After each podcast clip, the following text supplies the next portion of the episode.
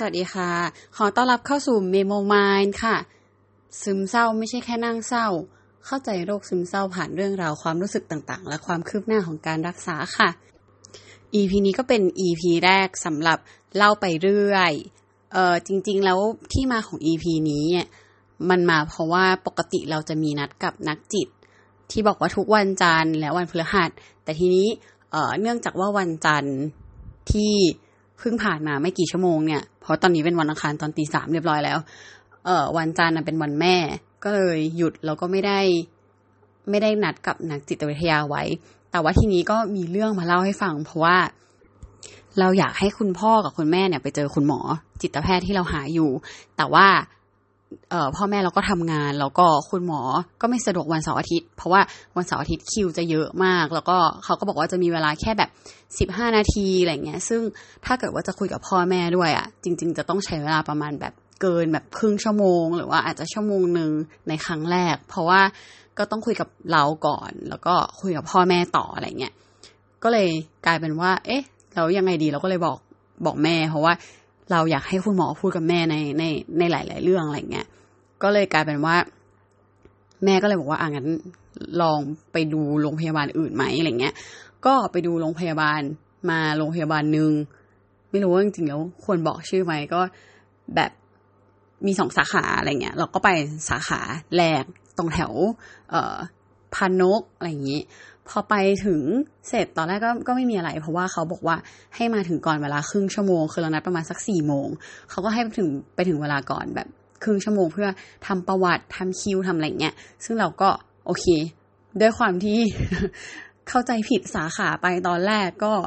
ไปพอดีเวลาเป๊ะเลยสี่โมงก็แบบกังวลใจมากเอ้ยได้ไหมทันไหมอะไรอย่างงี้เพราะว่าปกติโรงพยาบาลที่เราหาอยู่ ก็คืออะเราบอกชื่อก็ได้อันนี้คือมนารมคือมนารมค่อนข้างที่จะแบบคิวค่อนข้างเป๊ะ หรือว่าบางทีถ้าเป็นแบบฉุกเฉินที่เป็นเลทก็คือประมาณสักอะสิบนาทีอะไรเงี้ยเราก็จะรู้สึกว่า เออเราก็เก่งใจเขาเหมือนกันเพราะมันต้องแบบวัดความดันตรวจไข้อะไรก่อน ที่จะเจอคุณหมอเออทีนี้ก็เออเราไปถึงก็ประมาณแบบเกือบสี่โมงพอดีพอดีพอดีเลยแล้วก็ทำประวัติเสร็จปุ๊บก็ไปนั่งรอที่หน้าห้อง ก็รออยู่ประมาณสักแบบสิบนาทีสิบห้านาที ก็ยังไม่ถึงคิว จนเขาเรียกเอคนต่อไป ก็คือเรานั่งรออยู่หน้าห้องนั้น แล้วเขาก็เรียก โอเค คนต่อไปแล้วก็แบบอะคนต่อไปเอาสงสัยเราน่าจะต่อจากคนนี้อีกทีหนึ่งก็บวกเวลาไปสักอับสิบห้านาทียี่สิบนาที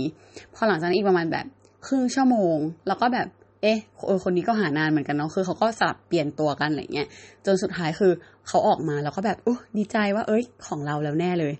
ยังจ้ะคือเรียกคิวอื่นอีกแล้วก็เป็นอย่างเงี้ย ไปเรื่อยๆ จนประมาณสักห้าโมงครึ่ง เราก็แบบรู้สึกเอะใจว่า เฮ้ยมันนานแล้วนะแบบไปถามคิวเขาดีกว่า เพราะว่าถ้าเกิดเนี่ยเราก็คิดไว้ในใจว่า ถ้าเกิดคิวเนี้ยยังไม่ใช่ของเราอีกอะเราจะไปถามเขาแล้วปรากฏว่าไม่ใช่อีก เราก็เลยไปถามว่าแบบเออโทษนะคะ แบบพอดีนัดไว้ตอนสี่โมงแล้วไม่แน่ใจว่าตอนนี้ถึงคิวไหนแล้วอะไรเงี้ยเขาก็บอกว่าอ๋อตอนนี้ถึงคิวที่ยี่สิบสองค่ะ ของของเราเนี่ยอยู่คิวที่ยี่สิบแปดแล้วเราก็เลยแบบ ยี่สิบแปดเดี๋ยวนะคะ ตอนนี้ยี่สิบสองซึ่งก่อนหน้านี้ ตอนที่เรามามันน่าจะอยู่ประมาณสักแบบสิบแปดหรือไม่ก็สิบเก้าอะไรเงี้ย ซึ่งมันก็ใช้เวลาแบบประมาณชั่วโมงครึ่ง ชั่วโมงสี่สิบห้านาทีแล้วอะซึ่งถ้าแบบยี่สิบสองไปจนถึงยี่สิบแปดเราว่าต้องแบบอีกสองชั่วโมงแน่นอนเป็นอย่างต่ำเราก็เลยถามเขาว่าแบบเออปกตินี่คือเลทแบบนี้เป็นเป็นธรรมดาเลยหรือเปล่าอะไรเงี้ยเขาก็บอกว่าอ๋อใช่ค่ะ ก็ที่นี่ก็คือ จะเลทอย่างนี้เป็นปกติ บางทีก็คุณหมอมาช้าบ้าง หรือว่าแบบคนไข้ก็แล้วแต่ว่าจะคุยนานแค่ไหน อาจจะครึ่งชั่วโมงชั่วโมงหนึ่งชั่วโมงครึ่งอะไรเงี้ย ซึ่งเราก็เลยแบบช็อกไปนิดนึงว่าแบบ โอ้โหคือการจัดคิวค่อนข้างพีคมาก แล้วเราก็แบบปีแตกประมาณนึง หมายถึงตอนนั้นก็แบบแอบคุมสติแบบไว้ลำบากอยู่เหมือนกันก็คือ ก็แบบอ๋อขอบคุณค่ะ แล้วก็เดินเดินมาหาพ่อแม่ว่าแบบ เออไปเถอะเหมือน คิวที่ยี่สิบแปดซึ่งตอนนี้ยี่สิบสองเราก็นั่งมานานแล้วคือ ต่อให้หาคุณหมอคนนี้แล้วเราโอเคอะเราก็ไม่ได้โอเคที่จะต้องมาเจอคุณหมอบ่อยๆ แล้วก็ต้องมานั่งรอแบบสามสี่ชั่วโมงแบบนี้ทุกครั้งโดยที่เหมือนเราไม่รู้ว่าเราจะได้หากี่โมงอย่างเงี้ย อืม ซึ่งเรารู้สึกว่า เออ เวลามันก็มีค่าเหมือนกันนะในในสี่ชั่วโมงตรงนั้น คือเราสามารถเอาไปทำอะไรอีกอย่างอื่นก็ได้ ก็เลย โอเคออกมา ทีนี้มันก็เลยกลายเป็นว่า เป็นที่มาของ EP นี้ซีรีส์ของการเล่าไปเรื่อยที่เป็น EP เรื่องของแบบการเลือกโรงพยาบาลที่ดีเป็นสีแก่ตัว เพราะว่า โอเคเราเรารู้สึกว่าข้อดีของโรงพยาบาลนี้ ก็คือว่าได้คุยยาวไปเลย มันไม่ได้มีเวลาจำกัด เพราะว่าเมื่อกี้เขาบอกว่าชั่วโมงนึงก็ได้ ชั่วโมงครึ่งก็ได้ ซึ่งอันนั้นอะคือข้อดีของคนที่อยากคุยนานๆแล้วก็ไม่ได้ซีเรียสกับการที่จะต้องแบบ ไปนั่งรออยู่ข้างหน้า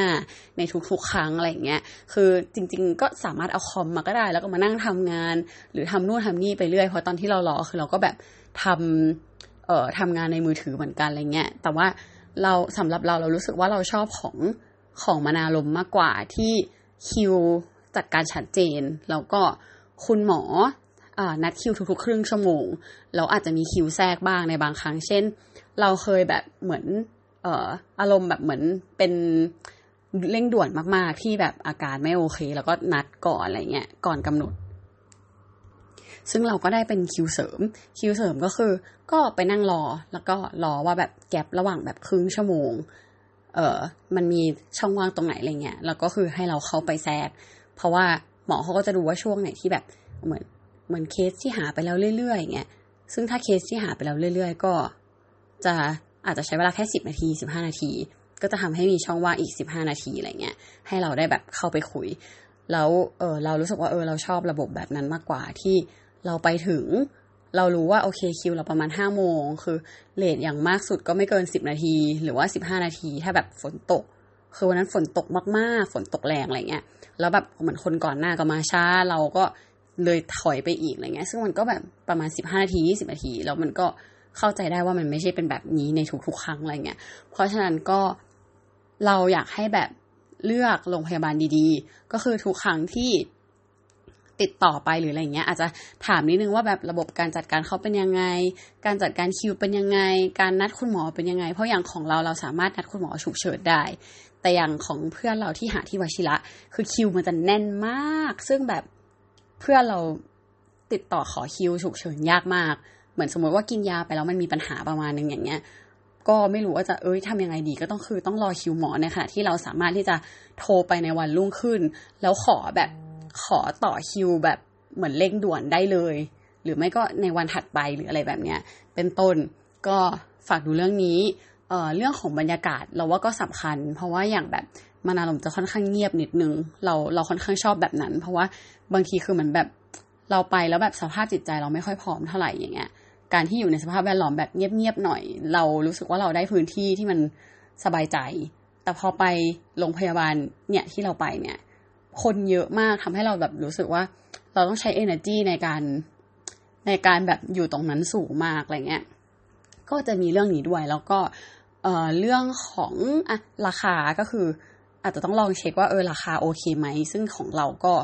ราคามันไม่ได้ต่างกันมาก